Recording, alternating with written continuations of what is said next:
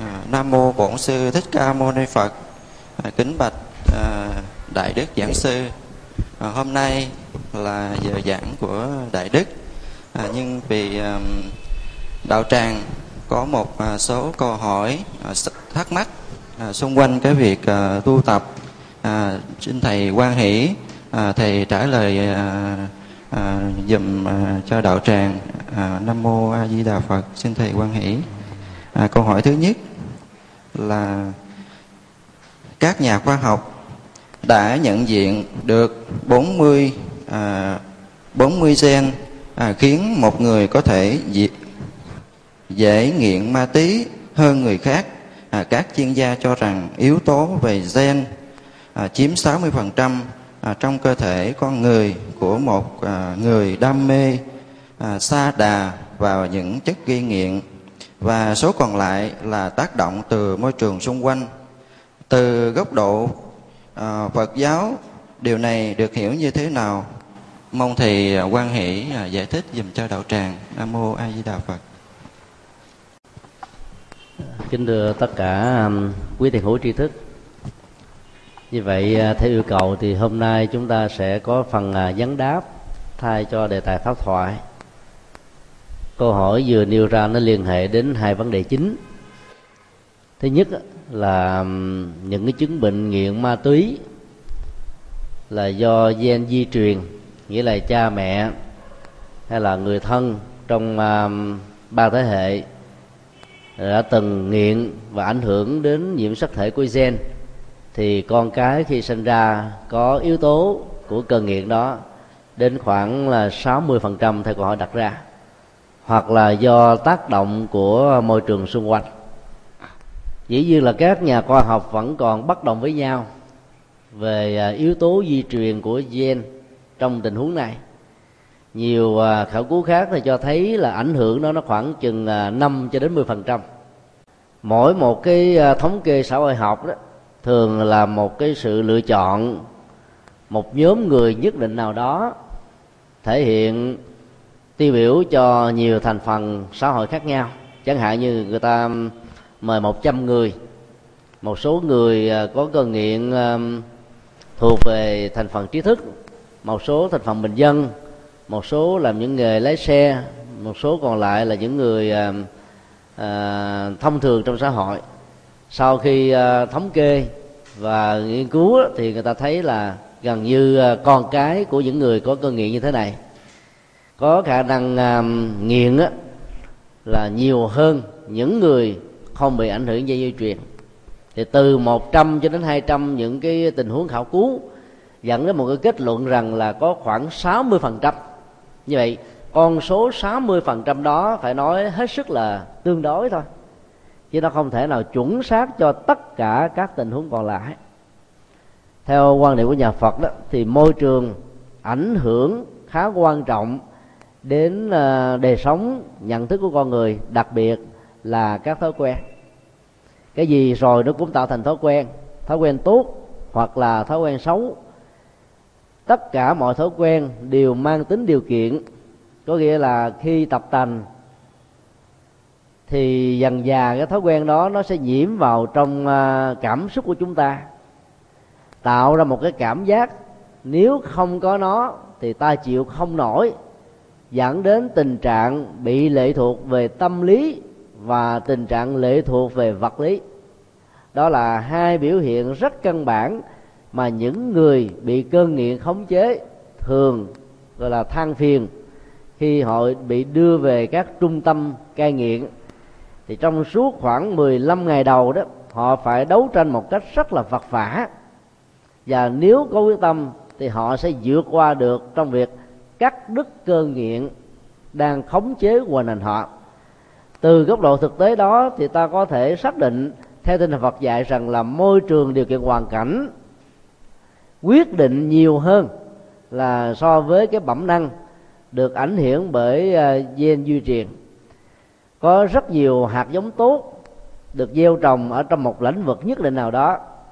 Sau khi người đó qua đời, tái sanh trong một gia đình nào mang nhiễm sắc thể gen của gia đình đó. Điều đó không có nghĩa các hạt giống này sẽ thể hiện một cách trọn vẹn một trăm phần trăm, tính bẩm năng hay là tiềm năng của nó. Môi trường điều kiện không thuận lợi theo chiều hướng mà các hạt giống bẩm năng này có mặt, thì bẩm năng đó vẫn được xem như là một tiềm năng, chứ không thể nào xuất hiện được cho nên giáo dục đạo đức và giáo dục nhân cách của con người phải nhấn mạnh ở góc độ môi trường điều kiện hoàn cảnh hơn là về gen di truyền. Có rất nhiều người cha mẹ ăn chơi nhưng con cái là người đàng hoàng đứng đắn là bởi vì do tiếp nhận bối cảnh giáo dục tốt và lân cận với những người lành rồi uh, giao tiếp ứng xử toàn là những người có nhân cách cao thượng. Cho nên cái gen di truyền xấu trong tình huống này không có cơ hội để phát triển. Thậm chí đó vừa mới ờ, uh, chốm nở thì đã bị uh, những nỗ lực tích cực chuyển hóa nó rồi. Cho nên uh, dựa vào yếu tố môi trường ta có thể dễ dàng khắc phục những yếu tính thuộc về bẩm sinh không có lệ cho sự phát triển nhân cách và tư cách của con người nói chung. Và trên cơ sở đó việc thực tập à, những phương pháp à, trải nghiệm tâm linh trong nhà Phật chính là một cái phương tiện rất tốt để chúng ta tháo gỡ những gen duy truyền tiêu cực nếu có ở trong cơ thể của chúng ta do ảnh hưởng trực tiếp từ môi trường của cha của mẹ hay là của những người thân à, nói chung. Thực tập như thế nào? Bản chất của um, các thói quen nó diễn ra theo cách thế. Cái gì nhiều cái đó khống chế. Cái gì ít cái đó bị bao trùm. Cái nguyên tắc loại trừ như là một cái quy luật rất là quan trọng ở trong uh, việc xử lý một thói quen. Cho nên các trung tâm á, thường tạo ra cái môi trường cách ly xã hội để cho những hạt giống của thói quen đó giàu có đi nữa cũng không có cơ hội để phát triển. Như vậy đổi môi trường là không chu cấp, thực phẩm tiếp tục cho con nghiện được diễn ra. Thứ hai, đổi đối tượng giao tế để cho những thói quen cũ không có cơ hội được phát sinh. Và thứ ba, chế độ kỷ luật nghiêm khắc sẽ trở thành một phương tiện giúp cho những người đó không thể nào làm nảy sinh thêm một lần thứ hai về cái à, tiềm năng các thói quen đó vốn có gần khu vực Hollywood ở California Hoa Kỳ có một trung tâm mang tên là Promise Center tạm dịch là trung tâm hứa hẹn. Sao mà trung tâm này lại có tên là hứa hẹn? Là bởi vì đó, đây là một cái trung tâm tư nhân mà tất cả những người có thói quen nghiện ma túy phần lớn là các thành phần văn nghệ sĩ Hollywood sẽ đăng ký được giấu tông tích hoàn toàn vào bên trong có chế độ thực tập rất là bài bản. Và người ta ở trong trung tâm này như là ở khách sạn năm sao. Để làm sao tháo gỡ được những cơ nghiện ma túy và những cái à, sản phẩm được bào chế từ ma túy mà ra. Như vậy là người ta cố tình gia mình ở trong một cái môi trường hoàn toàn mới mà tự bản thân mình nếu ở nhà đó, có thể là mình vượt qua được những cơ nghiện. Nhưng khi có bạn bè đến có người rủ rê có kẻ tác động thì lúc đó đó ta không nở nào hoặc ta không vượt qua được cái cảm bậy thói quen mà mình vốn có. Cho nên vào trung tâm uh, canh gác rất là cẩn mật ta không được quyền giao tế tiếp xúc với những người thân trong khoảng một thời gian nhất định. Rồi phải thực tập uh, làm việc để cho cái chiến trình thay thế được được diễn ra. Mà các pháp môn ở trong nhà Phật đó là dựa trên cái cấu trúc của sự thay thế này. Ví dụ người theo tịnh độ tông thì mỗi ngày chỉ niệm danh hiệu Đức Phật, Nam mô A Di Đà Phật, gọi là Nam mô Quán Tham Bồ Tát. Thì lúc đó, đồng thời ta không còn có điều kiện để nghĩ tưởng nhớ đến bất cứ một cái gì khác đang diễn ra xung quanh ta. Nhờ thực tập như thế, hình ảnh và danh hiệu của đức phật a di đà trở thành khống chế và ngự trị. Cho nên chánh niệm tỉnh thức diễn ra và ta có một cái thói quen là nghe danh hiệu như thế thì lòng mình được an vui, hạnh phúc, bình an và dần già rồi, ta sẽ vượt qua được những thói quen. Như vậy là thực tập bất kỳ một pháp môn nào ở trong đạo phật, dù là tịnh độ tông, dù là thiền tông, dù là mật tông, với cái nỗ lực chân chính là không để cho ý thức bị can thiệp tác động bởi môi trường ngoại tại, thì lúc đó thói quen xấu, giả sử có đi nữa, cũng không có cơ hội để phát triển. Dần già thói quen sẽ bị khống chế và khắc phục cho nên theo phật giáo, ảnh hưởng của môi trường ngoại tại đóng vai trò quyết định hơn là cái tính bản năng. Còn ai cho rằng hoặc là viện lý do rằng tôi có những bản năng do vì nhiễm sắc thể của gen có yếu tố đó truyền lại từ cha mẹ ông bà, thì người đó sẽ không bao giờ khể lên những ý niệm, nỗ lực để vượt qua những thói năng, những cái thói quen xấu của bản thân mình đó là nói về cái cơn nghiện. Còn ngoài ra ta còn có những thói quen tiêu cực khác. Mặc dù có thể không xấu, không ảnh hưởng gì đến với cộng đồng xã hội, nhưng nó vẫn là một cái thói hư và tật xấu. Chẳng hạn như là thói quen hút thuốc, thói quen ngủ nhiều, thói quen lười biếng, thói quen không phụ giúp gia đình, chỉ biết lo bản thân mình. Rồi thói quen là hễ ai rủ để đi chơi, đi thoải mái, đi múc chỉ cà tha, đi quên ngày, quên quên tháng. Và khi nào chán chơi rồi bắt đầu mới quay về thì ta phải biết rằng tất cả những thói quen đó đều là cái kết quả của tiến trình tập nhiễm mà ra. Chứ không có một cái bản năng nào nó có sẵn ở trong gen di truyền để nó xui khiến ta phải làm như thế.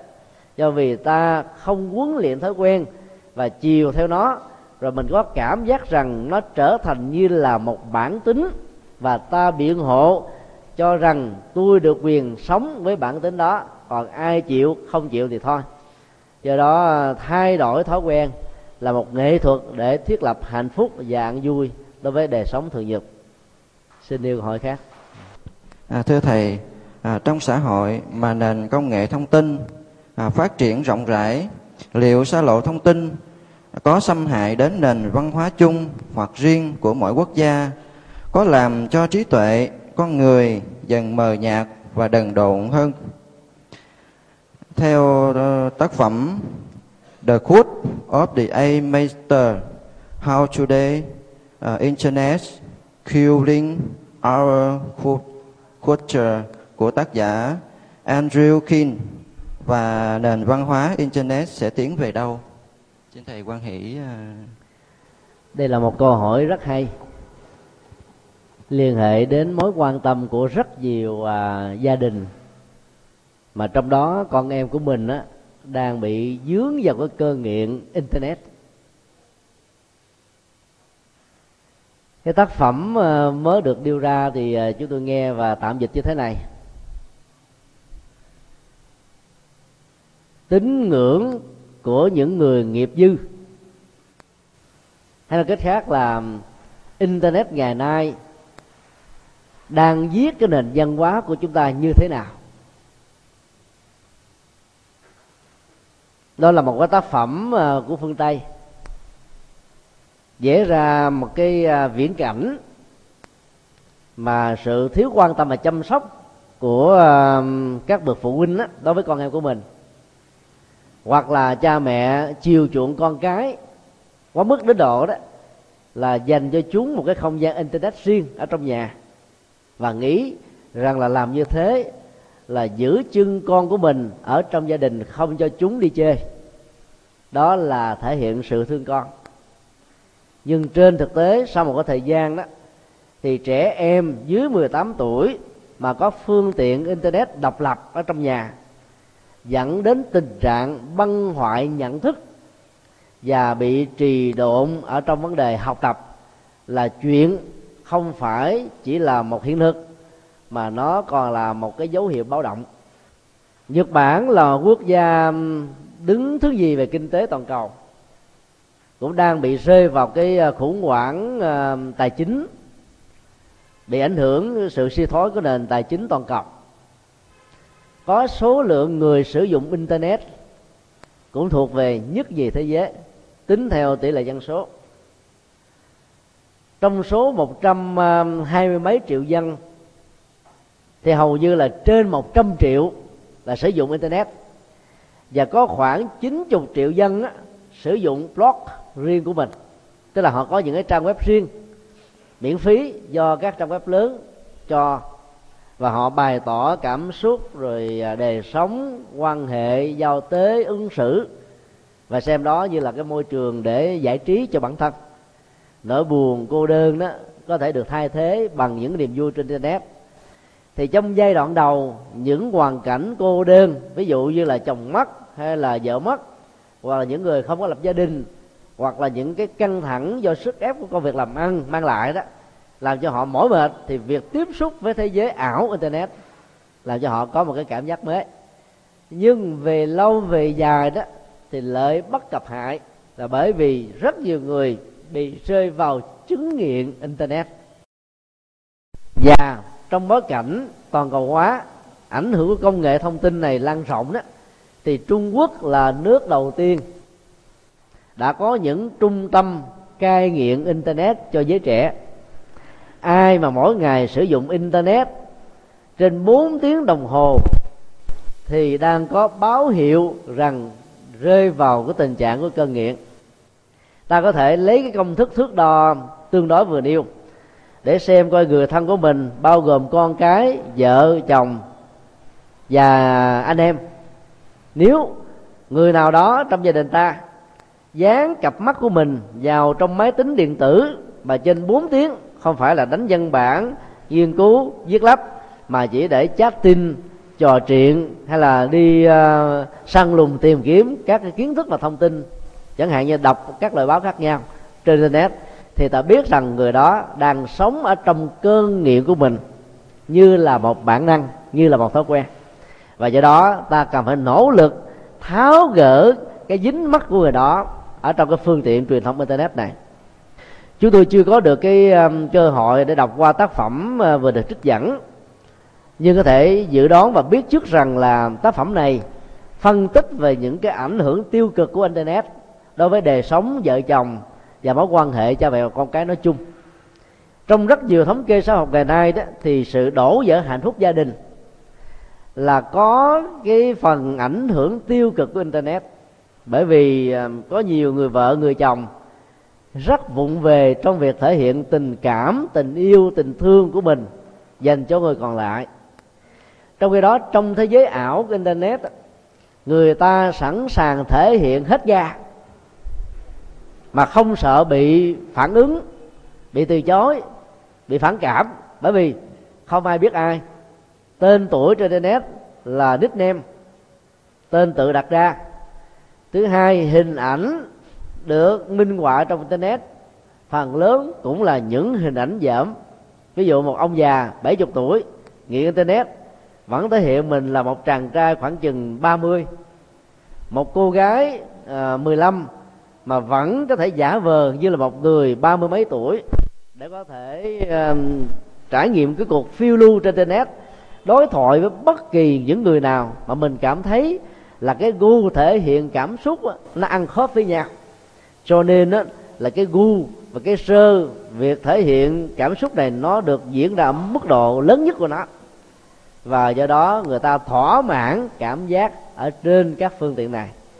Như vậy là cái đời sống thứ hai ở trên internet đã làm cho tất cả những người vợ và chồng không biết cách thể hiện tình yêu với người còn lại đó, cảm thấy là việc sống chung với cái người thực trở nên rất là tẻ nhạt vì cái vô liêm về cảm xúc và cách thể hiện của người đó đối với cái người trên internet này chưa được một phần người cho nên hạnh phúc dần già bị à, thách đố và bị khủng hoảng rất nhiều.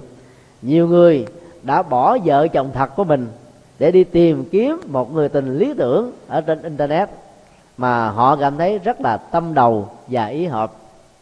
Còn trẻ em vào internet thì ta biết rằng thế giới kiến thức của công nghệ thông tin này là không hạn lượng, nhưng nó chỉ là những kiến thức phổ thông, chứ không phải là những kiến thức chuyên ngành có giá trị nghiên cứu ở mức độ cao.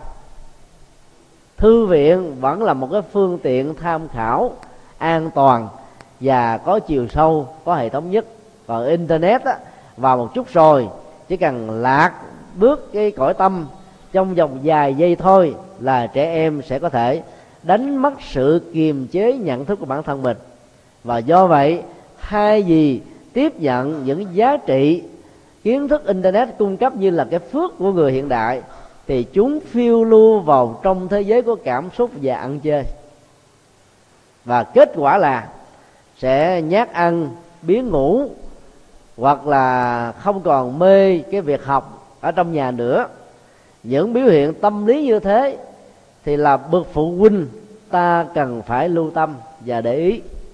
Vì chúng đang có những biểu hiện thất thường nếu con em của chúng ta bình thường ngủ 8 tiếng là đủ áp phê, bây giờ 10 tiếng, chuông reo báo thức mà nó vẫn không dậy, hoặc là ngồi mà lắc lắc đầu, lắc chân nó khiều qua khiều lại, tác hai ba cái nó mới tỉnh giấc, thì ta biết rằng là ảnh hưởng tiêu cực của internet này đã ảnh, đã chi phối sức khỏe và tạo ra những cái cơn nghiện mà chúng khó có thể được vượt qua.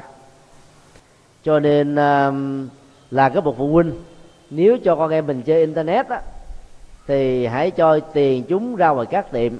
Các tiệm nào mà cho sử dụng những cái trang web có ảnh hưởng tiêu cực xấu đó thì sẽ bị phạt. Do vì những cái khung hình phạt của luật mà con em chúng ta chơi internet ở những cái uh, internet cafe tương đối là an toàn hơn là chơi internet một mình ở nhà, và nhất là những gia đình giàu. Con em ở phòng riêng. Thì lúc ta đi làm, con em mình vào internet ta không thể nào kiểm soát được. Đó đó là cái ờ, ờ, cái cái dấu hiệu ban đầu mà ta có thể xem biết rằng là con em của mình bị rơi vào cơn nghiện internet hay không. Cái thứ hai mà nếu ta thấy mặt mày nó xanh mè, xanh mét đối với nam và sức khỏe ngày càng yếu tay chân cơ bắp là bủng rủng kêu làm cái gì là không muốn làm gì hết. Thì ta biết rằng là nó đang sử dụng những cái trang web tiêu cực và xấu, và nó bắt chước theo những cái biểu hiện trên những trang web đó. Và như vậy là ảnh hưởng sức khỏe sẽ kéo theo sự ảnh hưởng về tâm sinh lý. Mà ở cái tuổi vị thành niên này, lẽ ra chúng không nên biết về những thứ chưa cần biết.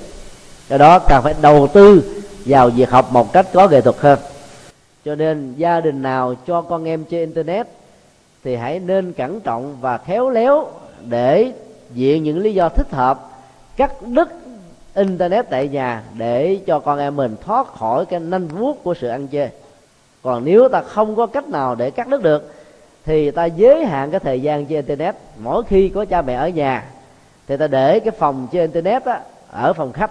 Ai đi qua đi lại đều thấy được cái nội dung mà con em của mình đang phiêu lưu là cái gì? Để ta có thể kiểm soát được trong tầm tay của mình. Bằng không, thương con mà chiều theo con cái sẽ làm cho con cái bị hư nhiều hơn là ảnh hưởng tích cực có thể có. Cái thứ ba, internet như là một cái loại văn hóa mới. Và loại văn hóa này đó, nó tạo ra cái nhìn thiển cận hơn là chiều sâu. Đối với những người chưa đủ nghị lực để làm chủ bản thân mình trong cuộc phiêu lưu của thế giới ảo. Nền văn hóa của các quốc gia thường đặt nặng cái giá trị à, văn hóa dân tộc và nền tảng đạo đức và tư cách nó trở thành là cái quan trọng nhất để hình thành ra nhân phẩm của con người trong một cái tổng thể của cộng nghiệp chung nhưng khi chiêu lưu trong thế giới của internet, mọi rào cản của tôn giáo, mọi rào cản của phong tục tập quán mọi rào cản của dân hóa là không còn nữa. Và do vậy việc tiếp xúc với các nền dân hóa khác với nền dân hóa gốc của mình. Mà phần lớn nó có khả năng làm phá vỡ. Cái đang có thể hiện ở mức độ khá cao. Cho nên nếu ta để con em chơi internet nhiều quá không có cái uh, mức độ giới hạn thì dần già rồi cái nền giao lưu dân hóa giữa internet và văn hóa thật của chúng ta sẽ bị nghiêng về cái nền văn hóa ảo trên không gian ảo của internet. Và do vậy, ta khó có thể khuyên lên con cái của mình đi theo lời cha mẹ dạy theo truyền thống văn hóa của dân tộc nữa. Thì đó nói lại là cái tác hại của internet bao giờ cũng nhiều hơn là lợi ích mà nó sẽ cung cấp cho con người. Còn nếu ta muốn tạm dụng cái giá trị của internet thì phải để cho con cái của mình sử dụng chúng ở trong cái tầm mắt mà ta có thể quan sát và theo dõi. Và tối đa chừng hai tiếng, mỗi một ngày là được đem nhiều rồi chứ đừng quá mức căn bản cần phải có những trò chơi ờ, điện tử ở bây giờ là trẻ em muốn trở thành là một game thủ ở thế giới với hy vọng đọt những cái bằng giải thưởng sẽ làm cho chúng không còn bàn đến việc học thậm chí là ngồi trong trường, nghe thầy cô giáo dạy bài mắt hình dáng trên cái bảng nhưng mà cái đầu óc đang phiêu lưu trên thế giới để tạo ví dụ như ờ, có những là cậu bé mê rồi chơi internet ờ, lái xe chẳng hạn. Thì nó đang nghe bài học, mà cái tâm nó đang lái. Tâm nó đang phiêu lưu, tâm nó đang có mặt trong một cái nơi nào đó, thì vậy thì có cái này đó à, theo trường hợp gọi là thiếu hiện tại lạc thuốc cho nên kết quả của sự học sẽ còn cao hiện tại lạc thuốc là thiết lập hạnh phúc ở trong số chúng hiện tại. Theo công thức đơn giản nhất là giờ nào việc đó không gian nào công việc đó và thân và tâm luôn luôn có mặt một chỗ không được tách ly khỏi nhau trong suốt quá trình sự hiểu chúng ta ở được bảo đề đang có mặt trong phòng học. Mà tâm những tưởng đến thì không thể nào học chuyên cần chăm chỉ, hiểu được bài ngay tại lớp. Do đó, kết quả của sự học rất là kém. Do đó, cần phải quan tâm chăm sóc nhiều hơn nữa đến người thân của mình. Đừng để cho tình trạng sử dụng internet dẫn đến một tác hại quá nghiêm trọng, rồi ta mới có động vào đánh thức. Thì lúc đó đã quá muộn màng lắm rồi và theo các nghiên cứu chuyên nghiệp của Trung Quốc bốn tiếng sử dụng internet một ngày. Nếu không phải là các kỹ thuật các chuyên viên internet được yêu cầu làm việc đó thì người đó được xem là đã hiện. Như vậy mức thời gian hai tiếng cho trẻ em tương đối là quá nhiều rồi. Cho nên là các phụ huynh à, nên cẩn trọng về thế giới ảo tác hại nhiều lợi ích ít này để cho con em của mình đi đúng quỹ đạo cần thiết về các cái nhu cầu phát triển tri thức đạo đức phẩm hạnh và không quên đi. Cái nhiệm vụ và bổn phận học tập đến đây đến chốn để hiến tạo cha mẹ ông bà của mình ở ngay trong giờ hiện tại này. À, xin mời các à, xin phép thầy cho con hỏi câu. Xong rồi là người bạn thân thương chúng ta là người thương thấp nhất cho nên không có người những xong rồi bị bất tử như hiện tượng sông thị bại ở điểm tạo vừa qua. Thì con người như thế nào?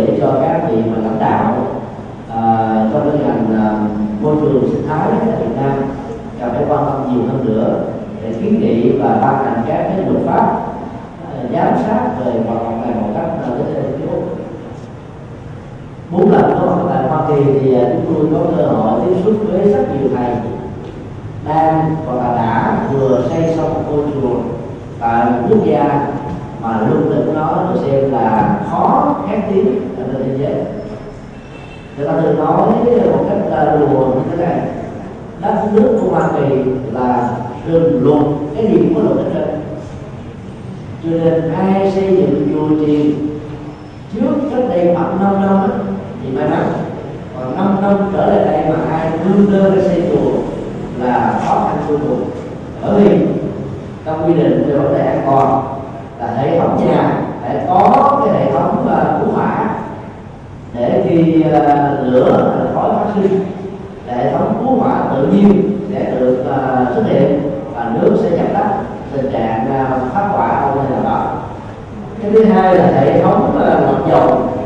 Và lọc những cái chất thải cần phải được làm và nó phải được tỷ lệ đủ với cái diện tích đất mà ta xin phép để xây dựng ở trong không gian dành cho một ngôi chùa. Chứ là nào đó. Ví dụ ta có một cái lô đất hai ngón tay tức là khoảng một ta vừa là vuông Việt Nam Dạ, và ta muốn xây dựng khoảng ờ, 400 ờ, mét vuông ở trên 10 ngàn mét vuông đó thì ta phải làm cái hệ thống lọc dầu lọc chất thải lọc chất độc. Nội cái hệ thống ở trong vòng 400 mét vuông đó thôi thì ta phải tốn trung bình là từ 2 triệu đến 4 triệu đô la Hoa Kỳ. Mà năm năm trước ấy, thì cái này nó không có phải là một nhu cầu cả. Thứ ba là phải làm hệ thống parking tức là xe động tỷ lệ thuận với cái số lượng mà ta công bố rằng chánh điện sẽ chứa trong mỗi lúc hành lễ là bao nhiêu. Ví dụ, ta làm đơn, cho biết rằng là mỗi một kỳ làm lễ tối đa của ta là 600 người tham dự. Thì cái sân đậu xe của ta phải chứng minh rằng là mình có đủ không gian cho 6 chiếc xe hơi.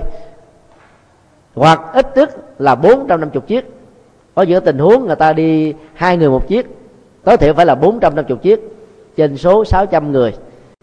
Thế như vậy là những điều kiện này đó, nó làm cho phần lớn các ngôi chùa không thể nào vượt qua được cái ờ, yêu cầu ban đầu về phương diện luật pháp. Sau khi ta vượt qua được cái châu này rồi, thì cái ờ, phương diện thứ hai, các cao hơn, là kiến trúc mẫu mã. Ta trình bày ở trong cái bản vẽ như thế nào thì phải làm in đúc như thế đó. Ví dụ cái nền nhà ta ghi là, là màu tấc bê tông mà làm 9 cm người ta phát hiện ra là phải đào lên và làm lại và bị phạt tiền nữa. Mình ghi là một uh, một tấc hai mà là một tấc tư cũng phải bị đào ra để làm lại. Phải làm sao cho nó hết sức là chuẩn mực đúng đắn. Như vậy là các cái yêu cầu về an toàn cứu hỏa an toàn ờ, chất thải an toàn về à, đậu xe, an toàn về trong những cái tình huống khẩn cấp đã làm cho các ngôi chùa hay là các ngôi nhà thờ, giàu có muốn có mặt đi nữa, cũng khó có thể hiện hữu ở trong một môi trường luật quá các cao như thế. Cái mối quan tâm lớn nhất mà chúng tôi muốn nêu ra trong bốn cái điều an toàn vừa điêu đó là an toàn về vấn đề lọc thải các cái chất độc thôi. Dĩ nhiên chúng ta biết là trong chùa đâu có sản xuất như là công nghiệp nặng, công nghiệp nhẹ thì cái chất độc hại cho sức khỏe con người là không có rồi. Nhưng trong chùa vẫn có sử dụng các loại dầu ăn. Như vậy, nếu để cho dầu chảy vào trong hệ thống lọc nước bình thường đó, nó sẽ làm ô nhiễm môi trường nước và ô nhiễm môi trường của lòng đất. Dần già nó ảnh hưởng đến cái sự cân bằng sinh thái nói chung. Cho nên phải làm cái hệ thống lọc dầu tốn một, hai triệu đô cho đến bốn, năm triệu đô là chuyện rất là thường. Huống hồ là các công ty xí nghiệp mỗi một ngày 24 giờ nó phóng thải ra biết bao nhiêu là độc tố. Ở trên không gian thông qua ống khói ở dưới uh, lòng đất thông qua phóng thải qua sông. Và nếu ta không nghiêm ngặt bằng pháp trị các tình huống phóng thải bừa bãi về các độc tố do các công ty xí nghiệp lớn tạo ra thì đất nước Việt Nam giàu cho có sánh vai với những nước trong khu vực đi nữa thì cái mức lệ, mức độ tác hại mà con người Việt Nam không phải một thế hệ này mà nhiều thế hệ về sau phải gánh chịu là vô cùng đau đớn. Cho nên cái lệ về kinh tế không bù đắp lại những cái tác hại về sức khỏe và ảnh hưởng đến môi trường sinh thái nói chung. Do đó, luật pháp cần phải nghiêm minh về lĩnh vực này. Là những nhà sản xuất thì ta nên học văn hóa doanh nghiệp và đạo đức trong doanh nghiệp. Dầu những quốc gia chậm phát triển, hệ thống luật pháp chưa được hoàn thiện như Việt Nam, không có những cái quy định cụ thể bắt buộc ta phải làm cái này cái nọ để đảm bảo được sự an toàn trong môi trường sinh thái, ta vẫn phải làm một cách nghiêm túc như ta đã từng làm ở những quốc gia đã phát triển tốt về lĩnh vực này. Nhưng trên thực tế thì các công ty nước ngoài mặc dù đã làm rất nghiêm túc ở những cái nước mà họ đầu tư phương tây, nhưng khi có mặt ở việt nam không được yêu cầu, hoặc là không có hệ thống giám sát trong việc thực hiện những yêu cầu, thì họ vẫn bỏ lỡ hoặc không hề quan tâm ảnh hưởng xấu đối với dân địa phương như thế nào là chuyện của người dân địa phương. Chứ còn những công ty xí nghiệp này, phần lớn xem đó là chuyện rất bình thường. Do đó làm kinh doanh mà thiếu văn hóa và đạo đức trong doanh nghiệp, thì mức độ ảnh hưởng về nhân quả sẽ rất là tiêu cực. Đến một lúc nào đó, do các phản ảnh, công ty sự nghiệp của ta có thể bị đóng cửa là chuyện có thể xuất hiện. Cho nên đừng vì cái lệ trước mắt mà ta quên đi cái tính trách nhiệm hậu quả mà những việc làm mình có thể mang lại cho những cư dân ở những quốc gia nghèo khó thì có được như thế, thì dần già ta sẽ đẩy mạnh với sự phát triển kinh tế một cách bền vững, song song với việc bảo toàn được cái nền văn hóa bản địa, cũng như là bảo toàn được sự tốt đẹp của môi trường sinh thái vốn có ở những quốc gia này. Có được như thế, thì sự phát triển đó được xem là đáng khích lệ. Còn không, nó chính là mối đe dọa hạnh phúc của tất cả những người lương dân. Xin được hỏi khác kính bạch thầy, trong đời sống, trong công việc, nếu thiếu tự tin sẽ đánh mất đi giá trị khẳng định mình. Vậy làm thế nào để không còn thiếu tự tin trong các mối quan hệ? Thưa thầy quan hỷ giải thích cho chúng con. Sự tự tin trong à, phật giáo được gọi là sát đa trong à, ngôn ngữ bali. Và nghĩa của nó đó là thiết lập niềm tin nhân quả về bản thân của mình. Trên cơ sở đó, ta loại trừ được hai biến dạng tiêu cực của việc thiếu lòng tin hoặc là có lòng tin quá mức.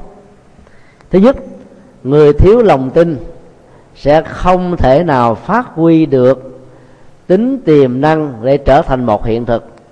Người đó có thể rất giỏi về lĩnh vực chuyên môn, nhưng do không tin vào khả năng vốn có của mình, cho nên đánh mất rất nhiều cơ hội để thăng tiến và đóng góp trong xã hội và cộng đồng.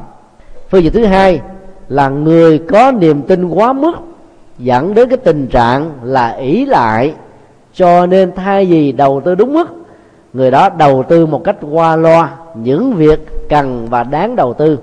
Kết quả là họ bị tuột hậu hoặc là dậm chân tại chỗ. Như vậy, một niềm tin đứng đắn và có giá trị để giúp cho con người có thể thăng tiến ở trong cuộc đời, đó là phải dựa trên yếu tố của nhân và quả nhân có thể được hiểu như là tất cả những gì ta đầu tư cho một công trình, một sự kiện, một vấn đề. Quả là cái điều mà ta mong đợi nó diễn ra theo ý muốn chủ quan, có nghệ thuật và sự huấn luyện của chúng ta. Giữa nhân và quả, nó có một cái khoảng cách rất lớn và khoảng cách đó được gọi là duyên, tức là tính điều kiện bao gồm môi trường, xung quanh, con người giao tế các cái tác động ngoại tại ảnh hưởng trực tiếp và các yếu tố tích cực hay là tiêu cực tác động đến những gì mà chúng ta đang dấn thân và đầu tư. Như vậy, niềm tự tin trên nền tảng của nhân quả phải có cái chất liệu nhận thức, hiểu và thẩm thấu được sự vận hành của duyên đối với sự thành công của một sự đầu tư nhất định nào đó. Thì có được cái niềm tự tin như thế thì ta sẽ có thể thành công trong những dự án và chương trình đã được hoạch định, nói chung. Như vậy, trong tất cả các mối quan hệ, thì cái niềm tự tin ta phải thực tập như thế nào? Trong tình huống sự tự tin ta chưa có mặt. Ở trong à, cái ngành mà nói chuyện trước công chúng đó, người ta dạy những người e lệ rụt rè, sợ hãi, thiếu bản lĩnh, mặc dù người đó có kiến thức rất vững lời nói rất là điềm đạm, tướng đi rất là chững chạc ánh mắt cách thể hiện của ngôn ngữ thân thể đó rất là ấn tượng. Nhưng vì thiếu niềm tin cho nên khi có mặt trước công chúng là họ quên đầu quên đuôi. Nói không ra chữ diễn không ra trò và cuối cùng trở thành lúng túng trở thành trò cười của rất nhiều người. Thì người ta dạy là người đó đừng bao giờ để cho hai cái tay của mình nó trống trải phải có cái gì đó để cầm. Ví dụ cầm cái uh, micro. Dĩ nhiên mà nếu mà cái người mà rung quá thì cầm cái video đó rung rung rung theo như thế này ha, thì lúc đó ta phải có cái cách thức khác. Ờ, phải làm sao diễn xuất tập những cái động tác diễn xuất theo cái ý tưởng của cái nội dung mà mình sẽ trình bày. Thì như vậy là cái ý thức của mình tập trung vào cách diễn xuất của bàn tay đưa ra đưa vào đưa tới đưa lui để minh họa để hỗ trợ. Nó giúp cho mình giống như con chim á, tạo ra cái cảm giác và trạng thái thăng bằng khi nó bay lượn ở trên bầu trời. Như vậy là cái nỗi sợ hãi rụt rè đánh mất niềm tin đó sẽ được khắc phục và vượt qua còn là một người mà bị uh, uh, sợ trước học trò của mình ví dụ như là một cô giáo mới ra trường thì người ta khuyên là cô giáo đó phải à, có rất nhiều vật vật liệu và dụng cụ để minh họa cho cái tiết học của mình. Thay vì mình nói không không thì mình bị ý thức về cái chuyện nói rồi bị học sinh xăm soi khen chơi thế này thế nọ làm cho mình run mình không làm chủ chủ được.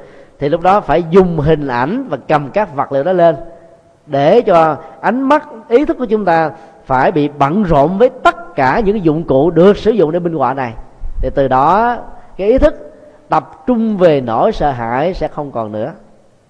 Ví dụ à, mình đang à, lo, sợ cái gì đó, thì lên à, đứng trước công chúng cầm sao chuỗi, cái lần lần lần cái thân thức mình đó mà, nhất là những ngón tay, nó tập trung vô những cái hạt chuỗi, lần tới lần lui, nam mô như là phật, nam mô về phật hơi thở nó dồn dập. À, tim nó đập phình phịch phình phịch phình phịch. Thì lúc đó ta phải ém hơi thở lại bằng cách là hít thở thật sâu nhẹ nhàng thư thái và nghĩ rằng là tôi đang có mặt ở trên sân khấu tôi đang có mặt ở trên uh, khán đài. Dưới mặt tôi trước mặt tôi không có ai hết.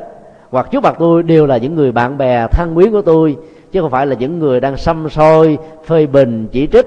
Ta phải quan niệm như thế và nghĩ rằng tất cả những người đang nghe không có cơ hội để chống đối mình, thì lúc đó ờ, cái cơn thở dồn, thở dập nó sẽ giảm đi, và tim của mình nó sẽ lắng dịu xuống. Lúc đó ta được bình an, vô sự.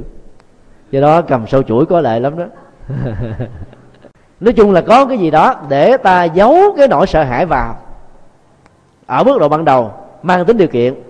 Ở mức độ quan trọng hơn, ta chuyển hóa nó bằng một cái thói quen tích cực hơn trong nghệ thuật của sự thay thế ví dụ à, khi đi à, phỏng vấn, người phỏng vấn lúc nào cũng sợ rằng là mình sẽ không gây ấn tượng ở cái người phỏng vấn của mình và do đó giàu có khả năng cũng bị đánh rớt. Cho nên người đó à, lo lắng đủ thứ rồi để ý cái chuyện này, để ý chuyện kia, thế này, thế nọ. Nhưng càng để ý quá nhiều về cái việc mà mình sẽ bị phỏng vấn làm cho người đó đánh mất tự chủ trong lúc tiếp xúc với người kia cho nên ta cứ nghĩ là cái người phỏng vấn là người anh hay là người chị của mình. Nếu trong nhà ta có một người anh rất là thương mình có một người chị rất là quan tâm đến mình thì mình nghĩ cái người phỏng vấn cũng như thế. Đặt câu hỏi hóc búa cũng chẳng qua là để huấn luyện cho ta bén nhạy trong vấn đề trả lời câu hỏi mà thôi. Khi quan niệm như thế thì ta không còn bị khớp run sợ à, trước một cái người rất là xa lạ. Và cứ thể hiện một cách rất là tự nhiên tạo ra những cái ấn tượng tạo ra những cái à, nét đặc biệt mà những người khác không có. Chứ ta đừng có học cái bài bản chung chung thì ta khó có thể được thành công lắm. Mà phải thể hiện ra một cái gì mà nét đặc biệt ở mình nó không thể nào tìm kiếm ở được những người khác thì ta mới thành công. Cái đó người ta gọi là yếu tố cá tính ở trong phỏng vấn. Thì dẫn đến cái tình trạng được chọn lựa, giàu khả năng của mình có thể là kém hơn những người khác mà ta vẫn được gọi là người được quan tâm và được uh, xem là người được uh, chọn trong cái mức độ uh, uh, ưu tiên vân vân. Nói chung là để cho có được cái niềm tự tin ở trong các mối quan hệ thì trước nhất ta phải sống chân thành với bản thân mình. Và thứ hai ta không nên có bất kỳ một cái nỗi sợ hãi về bất kỳ ai đối với ta trong tình huống gì ở cái phương diện nào thời điểm gì.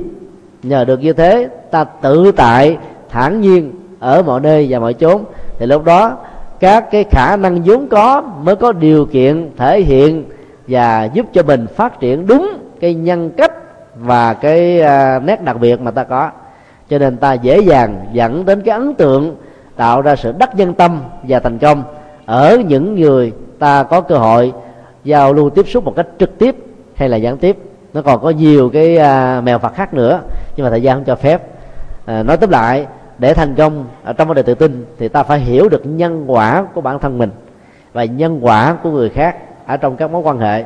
Để tự chủ dòng cảm xúc thì mức độ thành công sẽ đạt được là điều ta chắc chắn là tin có thể có. Xin điều câu hỏi khác. Phật dạ bà thầy biện pháp nào để mà ngăn ngừa ung thư nhân cách trong à, một bộ phận giới trẻ trong thời đại ngày nay? Cái mấu chốt của câu hỏi đó là cái cách chơi chữ ung thư nhân cấp, tức là nói cái những cái thói quen xấu nó diễn ra đối với con người như là tình trạng bệnh ung thư trong giai đoạn cuối về phương diện bệnh y học hay là vật lý đối với cơ thể của chúng ta. Ung thư là một cái uh, chứng bệnh mà cái khả năng tồn tại của bệnh nhân đó chỉ được đông đo tính điếm bằng ngày và nhiều nhất là tháng. Có những chứng bệnh ung thư kết liễu bằng sống ở trong vòng 6 tháng. Có những chứng bệnh ung thư trong vòng 2 tháng. Có những chứng bệnh ung thư khi phát hiện ra giai đoạn cuối chỉ có vài ba ngày hoặc là dài à, tiếng là có thể chết rồi. Và đối với nhân cách đó, nhất là trong giới trẻ mà bị ung thư thì cái tình trạng bị chết về đạo đức chết về nhân phẩm là chuyện hẳn nhiên và chắc chắn được diễn ra thì theo Phật giáo đó, ta cần phải à, thấy rất rõ là nhân phẩm.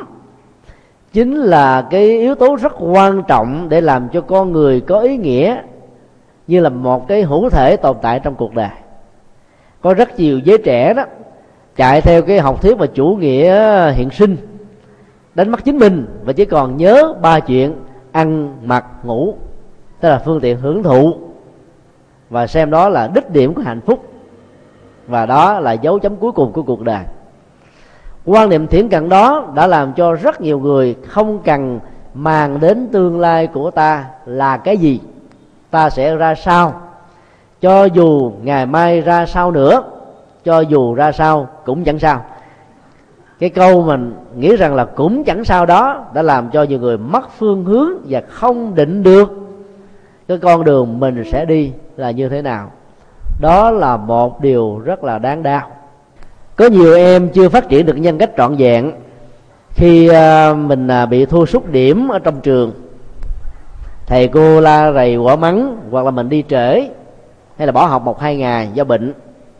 Thầy cô giáo thiếu tâm lý, nó nặng, nó nhẹ mình trước bạn bè và đặc biệt trong đó có người mình đang yêu. Cái tự ái đó đã làm cho những cậu và cô ở lứa tuổi choi choi đang muốn chứng minh là một người lớn đó, cảm thấy bị xúc phạm nhân phẩm lớn lắm. Cho nên không còn nghĩ rằng là trên cuộc đời này có cái gì đó có ý nghĩa đáng hơn để ta ghé mắt hướng tâm về. Cho nên cuối cùng là các cô cậu đó sẽ bỏ học và đi chơi. Khi đi chơi thì các cô cậu đó sẽ có thể nhắn gửi về cho cha mẹ, thậm chí là mấy ngày đầu không thèm điện thoại, không thèm báo tin gì hết. Và nếu có nhắn gửi thì sẽ nói như thế này, như là một anh hùng rơm mẹ ơi, ba ơi đừng lo cho con. Con có thể tự lo cho đời sống của bản thân mình. Mà hỏi ra, nghề nghiệp thì zero tiền bạc thì không có. Khả năng thì cũng không. Ở nhà quen à, ăn bám vào cha mẹ rồi, với tình thương, với sự chu cấp, với sự lo lắng. Và nghĩ rằng là mình sẽ có thể làm được gấp nhiều lần so với những gì mà cha mẹ đã làm cho. Cho nên lao vào trong thế giới của sự ăn chê khi cái số tiền mà cha mẹ cho sử dụng hết rồi thì những người đó sẽ rơi vào những cạm bẫy của cuộc đời là ăn chê rồi ăn cắp rồi giật dọc để thỏa mãn tiếp những cái cơn nghiện mà mình đang bị dướng phải. Kết quả là nhân cách đó đã bị ung thư. Do đó rơi vào những cái hoàn cảnh như thế này thì phải nói hết sức là khổ đau. Có một gia đình là, là cha mẹ thương con rất là nhiều người cha đó thì đi làm từ sáng cho đến tối. Một năm như vậy có đến ba lần đi công tác xa một tháng mới về. Còn người mẹ thì à, làm quằn quật từ sáng đến chiều ở ngoài cái tiệm. Có một đứa con gái mới 16 tuổi thôi. Và cô bé này đó thì à, rất là nghịch ngợm. 16 tuổi bắt đầu yêu rồi. Và khi yêu một cái chàng trai à, bảnh trai đó, thì cô ta bỏ luôn cả học. Rồi trong nhà có gì cô ta cổm đi hết là bán rồi hai người thuê nhà trọ mà ở. Rồi người mẹ tới khóc lóc than thở nói rằng là thầy ơi có cách nào giúp cho tôi? Còn không kiểu này chắc tôi tôi chết quá. Chứ tôi hỏi là bây giờ à, cô con gái của cô đó ờ, khi mà tiêu thụ hết tiền đó là có về nhà không? Thì cô ta nói là có mỗi khi hết á, thì cô cô bé sẽ về nhà. Xin họ xin lỗi mẹ xin lỗi cha. Nói những điều rất là tốt rồi sau đó đó cha mẹ mất cái à, cảnh giác bắt đầu trộm tiếp những cái khác là đi nữa. Chúng tôi mới à, đề nghị có hai phương pháp. Mà ta phải à, cam kết thực hiện với à, cái tính trách nhiệm. Thứ nhất là ta phải chấp nhận là không giàu hơn cái mức độ ta đang có. Để dành thời gian quan sát chăm sóc lưu tâm đến con em đang rơi vào cái tình trạng bị hư. Cái thứ hai là dơ khao đánh khẽ. Nghĩa là thể hiện bên ngoài là ta giận và rất là quan tâm cho đứa con, nhưng bên nhưng bên trong phải hết sức là kiên quyết chứ không có nhượng bộ. Thì trong cái phương diện đầu á, một trong hai người phải hy sinh là nghỉ làm hoặc nghỉ bán trong một cái thời gian nhất định. Dĩ nhiên ta có thể tìm người khác thay thế vào cái vai trò của mình rất may. Đây, họ là người chủ, chứ không phải là cái người làm công. Cho nên nghỉ ở nhà không có nghĩa là họ sẽ mất công ăn việc làm, mà họ chỉ có thể là bị giảm cái cơ hội làm giàu hơn. Là bởi vì giao cho người khác, có thể người ta không nhiệt tình như là chính bản thân của mình làm. Thì lúc đó ta mới có thời gian chăm sóc. Vì con em của chúng ta, nếu thiếu tình cảm nó sẽ đi tìm cái cuộc phiêu lưu ở chúng bạn mà phần lớn chúng bạn á, là luôn luôn có những cái thói hư và tật xấu. Cho nên không khéo ta sẽ đánh mất con em của mình. Cái bước thứ hai là quan trọng hơn. Nếu thời gian ta ở nhà nghỉ việc làm rồi quan tâm chăm sóc dơ cao đến khẽ có lúc á, thì hết sức là cương quyết có lúc á, thì dùng tình cảm ngọt ngào lúc rất là cương khi rất là nhu mà vẫn không làm cho người đó hồi đầu được thì không còn cách nào khác là ta phải giao cô cậu bé đó cho các trung tâm cải tạo. Còn hơn là để cho những người này hư đốn bằng cách là ăn bám vào cha mẹ. Rồi nếu không có phương tiện để phục vụ cho các thói quen này chúng có thể trở thành những kẻ gây ra tệ nạn xã hội là điều chắc chắn và có thể kéo theo sau. Đưa vào các các trung tâm á, thì chúng sẽ phải nhìn lại cái cuộc đời của mình để chúng ở nhà chúng đi chơi, hết tiền lại đi chơi tiếp. Thì cũng không nên trò giống gì, mà ta không thể nào làm cho chúng được hồi đầu. Đưa vào trong các trung tâm thì có thể là đứa con đó nó hận người cha, người mẹ, nghĩ rằng cha mẹ mình không thương mình nữa, cho nên bỏ mình, bỏ mặt mình vào đây. Thì trong cái thời gian ở trong đó, thiếu thốn về phương tiện, rồi là ngủ đã bị mũi mồng cắn đốt, thì chúng sẽ bắt đầu nghĩ lại cái tình thương chăm sóc của cha, của mẹ là có giá trị thì cái nỗi khổ niềm đau trong bế tắc đó sẽ làm cho chúng có một nhu cầu để thoát ly. Và thoát ly đây được hiểu như là sự làm mới. Thì khi mà chúng tôi đề nghị hai giải pháp như vậy thì cô này đã đã nỗ lực làm theo. Thì kết quả là đó cô ta đã đưa con em của mình vào trong ờ, cái trại ờ, tập trung. Và ba tháng sau đó được thả về thì cô bé đó, đó đã trở thành là một người tốt. Đó là một dấu hiệu rất là đáng mừng. Không phải ai cũng thành công trong cái nỗ lực như vừa nêu nhưng nếu mà ta không mạnh dạng để cắt đi một cái phần nào đó đang bị hư ở trên cái um, nhân cách của người đó thì cái mức độ hư của nhân cách đó dần dà sẽ trở thành là ung thư.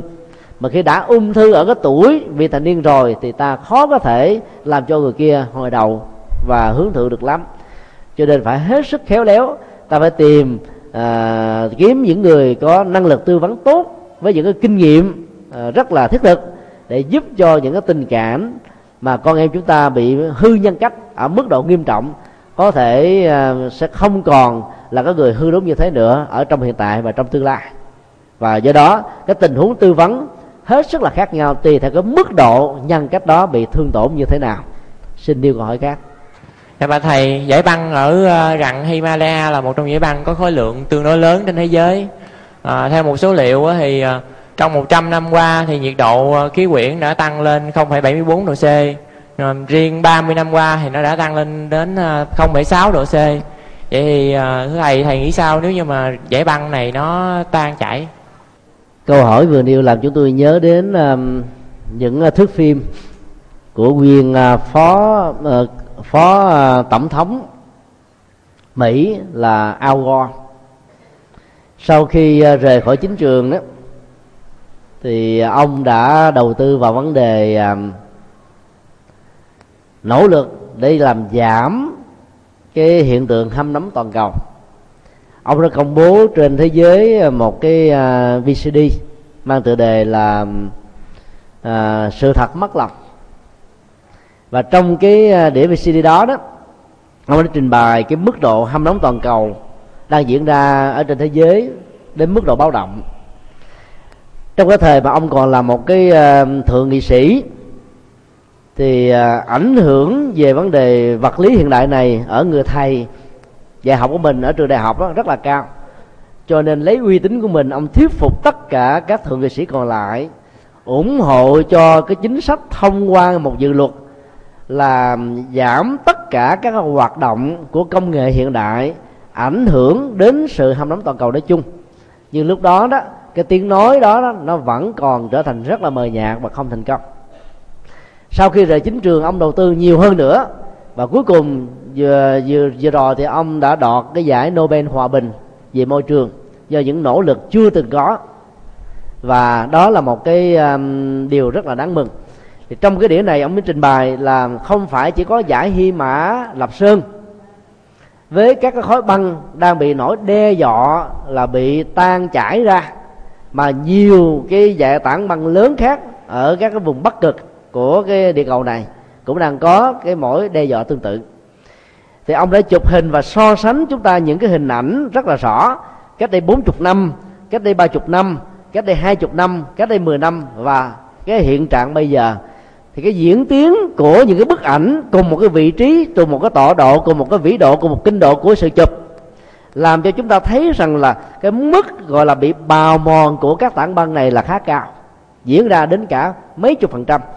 Trong vòng ba chục năm diễn ra trong tương lai, nếu ta không gọi là nỗ lực tập thể để mà hạn chế một cách tối đa về sự tan chảy các tảng băng lớn, thì ta sẽ bị rơi vào tình trạng là địa cầu này sẽ bị tình trạng ngập lụt. Nước của các tảng băng đó là một nguồn dự trữ rất quan trọng cho cái mảng nước ngọt mà con người cần có để duy trì mạng sống. Và nếu nó tan chảy ra thì ta sẽ bị khan hiếm nước ngọt như là tình trạng của úc hiện nay đang đối đầu. Như vậy, các nỗ lực của các nhà khoa học gia cần phải được các vị nguyên thủ quốc gia ứng dụng để, gọi là, hạn chế một cách tối đa sự hâm nóng toàn cầu. Và do vậy, việc tiêu thụ công nghiệp hiện đại, nhất là xăng dầu, sẽ làm cho tình trạng của địa cầu ngày càng, gọi là, nguy hại hơn nữa.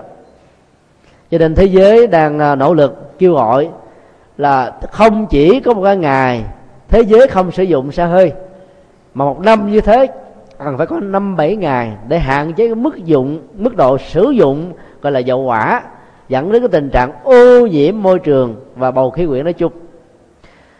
Nghiên cứu về vấn đề thực phẩm chay cho chúng ta thấy là một người ăn chay như thế sẽ giảm cái mức độ phóng ra ngoài thị trường. Và ngoài không gian này đó là đến cả một cái lượng khí carbonic rất là lớn. Nếu trên toàn cầu này cứ mỗi ngày rằm mùng 1, 14 và 30 tất cả đều ăn chay tập thể thì cái mức độ giảm được về khí carbonic đó là nó có thể bằng cả một năm các công nghiệp hiện đại phóng thải để làm ảnh hưởng cái môi trường sinh thái nói chung. Cho nên kêu gọi vấn đề ăn chay, một mặt thể hiện được cái um, mối quan tâm về tình thương, tôn trọng bảo vệ sự sống, mà khác ta còn làm cho sức khỏe của một khí quyển và môi trường sinh thái được tồn tại một cách được đảm bảo hơn.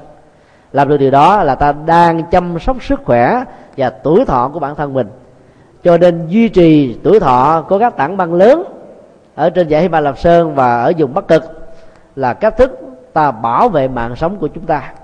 Hy vọng rằng là các cái um, giả thuyết chân chính của uh, cựu phó tổng thống Al Gore Hoa Kỳ sẽ là cái mối quan tâm của rất nhiều quốc gia để ký cùng một cái hiệp ước uh, Tokyo giảm bớt cái vấn đề uh, sử dụng các nhiên liệu và các cái chất thải độc để cho hành tinh chúng ta không rơi vào tình trạng là ba phần tư phải chỉ chìm vào biển trong vòng năm chục năm tới.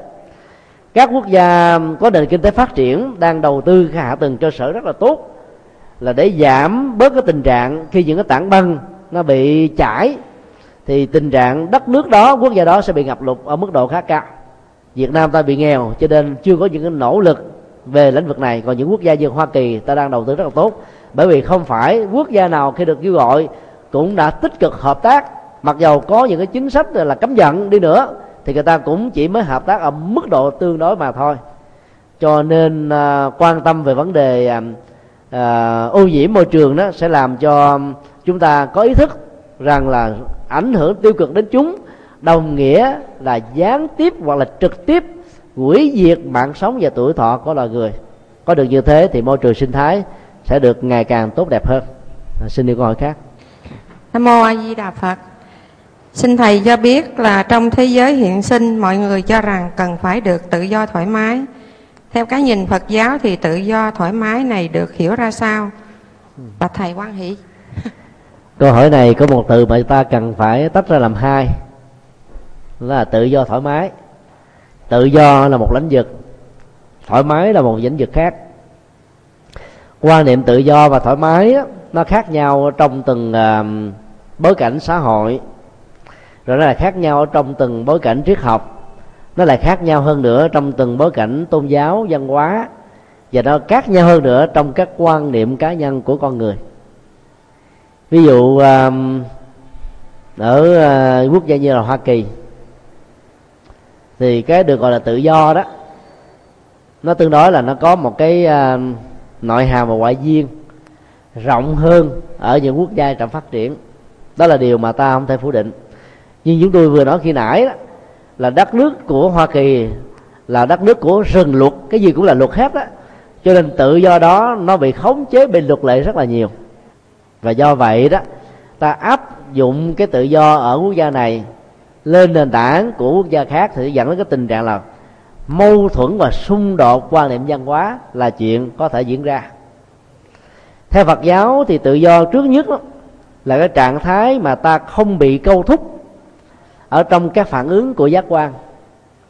Và mọi hành động lời nói việc làm chẳng hạn như mắt nhìn thấy màu sắc âm thanh mà thấy màu sắc tai nghe âm thanh mũi mũi ngửi các mùi lưỡi nếm các vị thân xúc chạm và ý thức tưởng tượng mà ta làm chủ được các giác quan ngay từ lúc nó phát sinh. Và suốt cái diễn tiến nó hiện hữu để dẫn đến cái tình trạng á, ta sống một cách tốt cho bản thân mình và tha nhân. Không bị luật pháp trừng trị không bị lương tâm như là một tòa án dằn vặt về xé ta. Thì lúc đó ta được hiểu là người đang sống ở trong một cái thế giới tự do đích thực. Như vậy cái tự do của đạo phật khác hoàn toàn với tự do vật chất của xã hội phương tây. Như là ai muốn gì thì cứ làm cái đó. Muốn ca thì cứ ca, muốn hát thì cứ hát, muốn đi thì cứ đi, muốn làm cứ làm, muốn ngủ cứ ngủ. Ờ, là muốn làm gì theo cái bản năng của mình, được thêm một cách trọn vẹn như thế là tự do. Thì đạo phật nói rằng cái mức độ thể hiện các thói quen như thế là ta đang trở thành nô lệ của bản năng và sự phóng thích thói quen xấu, tiêu cực. Còn trong khi đó, tự do phải thực sự là cái yếu tố tự tại, thông dong, thoải mái, thảnh thơi, không bị câu thúc ở trong các cái biểu hiện của hành vi của bản thân mình. Đó là sự khác biệt căn bản giữa khái niệm tự do ở trong à, sau phương tây và của đạo phật. Còn đối với cái khái niệm thoải mái cũng như thế. Ví dụ như à, người ta nói à, cái câu như thế này, tự nhiên như người hà nội. Ta có thể hiểu là người hà nội qua cái câu nói đó có một cái thái độ rất là thoải mái muốn làm gì thì làm, muốn ăn thì ăn, muốn ngủ thì ngủ, muốn nói thì nói, muốn ngưng thì ngưng, muốn nín thì nín. Trên thực tế, câu phát biểu đó là sai với ngữ cảnh văn hóa của người miền bắc và người hà nội nói riêng. Người hà nội và người miền bắc đó, rất là nặng về cái à, khách sáo ở trong giao tế. Thì giao tế là một biểu hiện của văn hóa đối với à, cư dân ở vùng này. Cho nên họ rất là khéo léo trong việc ngoại giao tiếp xúc, ứng đối do đó, cái tính cách mà tự nhiên như người hà nội, chắc chắn rằng là nó không chuẩn ở trong cái cách thức là phát ngôn. Và có lẽ nó là một cái lời nói mang tính cách là phân biệt đối xử trong giai đoạn đầu khi mà à, người miền bắc đi vào trong miền nam sau năm 75 có những vai trò vị thế xã hội quá cao. Cho nên khi muốn phê bình chỉ trích một cái gì đó ở người miền bắc thì người ta nói câu nói như thế, để tránh cái tình trạng bị xung đột ở mức độ căng thẳng hơn. Trên thực tế thì à, người miền bắc khó tự nhiên lắm cái gì mà giao dịch qua khách khí, khách sáo nhiều chừng nào thì cái mức độ tự nhiên sẽ bị đánh mất. Như vậy cái sự thoải mái, nó cần có được ở trên cái mức độ là mình làm chủ các giác quan. Hơn là ta, gọi là, xả láng theo cái gì mà nó muốn. Ví dụ cái người à, muốn hút thuốc ở trong cộng là cứ hút, không cần biết xung quanh mình là ai, có người chịu được cái thói hút đó hay không và chỗ này là chỗ có được cấm hay là cho phép hay không? Ta cứ hút là là hút. Thích là cứ làm, không thích thì không làm. Thì sự thoải mái đó là sự, gọi là, buông thả cái phong cách của mình, ảnh hưởng tiêu cực đến những người xung quanh. Cho nên sự thoải mái như thế là cần được cấm chỉ. Như vậy, nếu ta hiểu thoải mái là một sự tự tại, ở trong quan điểm của nhà phật á, thì cái việc ứng dụng nền tảng của đời sống đạo đức và văn hóa sẽ làm cho mình giàu thuận hay là nghịch, vẫn có thể được hạnh phúc và bình an. Từ người đó được gọi là người sống rất là thoải mái. Ở trong cái nghịch, quá nhiều cái chướng duyên thử thách, ta vẫn có thể phát triển được, nhân cách, tư cách, nghề nghiệp, ổn định được những gì mình cần nỗ lực. Còn ở trong cái sự thuận, thì người đó lại càng phát triển nhiều hơn nữa. Thì người như thế được gọi là người sống rất thoải mái cho nên quan niệm thoải mái trong đạo phật khác hoàn toàn với quan niệm thoải mái của xã hội bên ngoài. Như vậy để có được một cái nền văn hóa tốt đó, thì cái tự do mà thoải mái của người con phật cần phải là làm chủ các giác quan. Mà muốn làm chủ các giác quan thì đức phật dạy không nắm giữ tướng chung và không bám víu tướng riêng. Chánh niệm tỉnh thức có mặt trong các mối quan hệ giao tế không nắm tự tướng chung là ta không để ý đệ tứ đến cái tổng thể. Không nắm rửa tướng riêng là không bám víu để ý đệ tứ đến những cái cá biệt. Bởi vì bám víu về cái chung quá, chung nhất hay là cái cá biệt đều dẫn đến những trạng thái chấp trước và ta bị dướng vào chấp trước rồi thì sự tự do, nội tại sẽ bị đánh mất và thoải mái, thông dong sẽ không còn có mặt nữa. Và chánh niệm tỉnh thức để cho ta có để ý đệ tứ. Ông bà tổ tiên ta ngày xưa thường dạy các cô thiếu nữ đó, ăn coi nồi, ngồi coi hướng. Đó là một cái nghệ thuật để huấn luyện cái ý tứ về cái tư cách phẩm hạnh của mình. Rồi ờ, dạy chúng ta còn nhiều hơn nữa về công dung, ngôn hạnh, vân vân. Tất cả những cái này đều là một cái phần ban đầu của chánh niệm và tỉnh thức. Còn thiền học phật giáo dạy chúng ta chánh niệm tỉnh thức là chất liệu hạnh phúc an vui cần phải có trong cuộc đời như vậy, ai có được chánh niệm tỉnh thức thì người đó rất là thông dong, tự tại, thoải mái, thảnh thơi. Ở đâu cũng như thế. Trong môi trường nực người đó cũng thoải mái. Trong môi trường có máy điều hòa, người đó cũng thoải mái. Trong môi trường ờ, đầy đủ các phương tiện, người đó phát triển rất tốt. Môi trường không có phương tiện gì, người đó vẫn không trùng bước và nản lòng tác chí bỏ cuộc nửa chừng. Như vậy, ta thực tập dần già rồi, nó sẽ trở thành như là một thói quen. Và làm được như thế thì ta sẽ vượt qua được những cái khó khăn nói chung ở trong cuộc đời.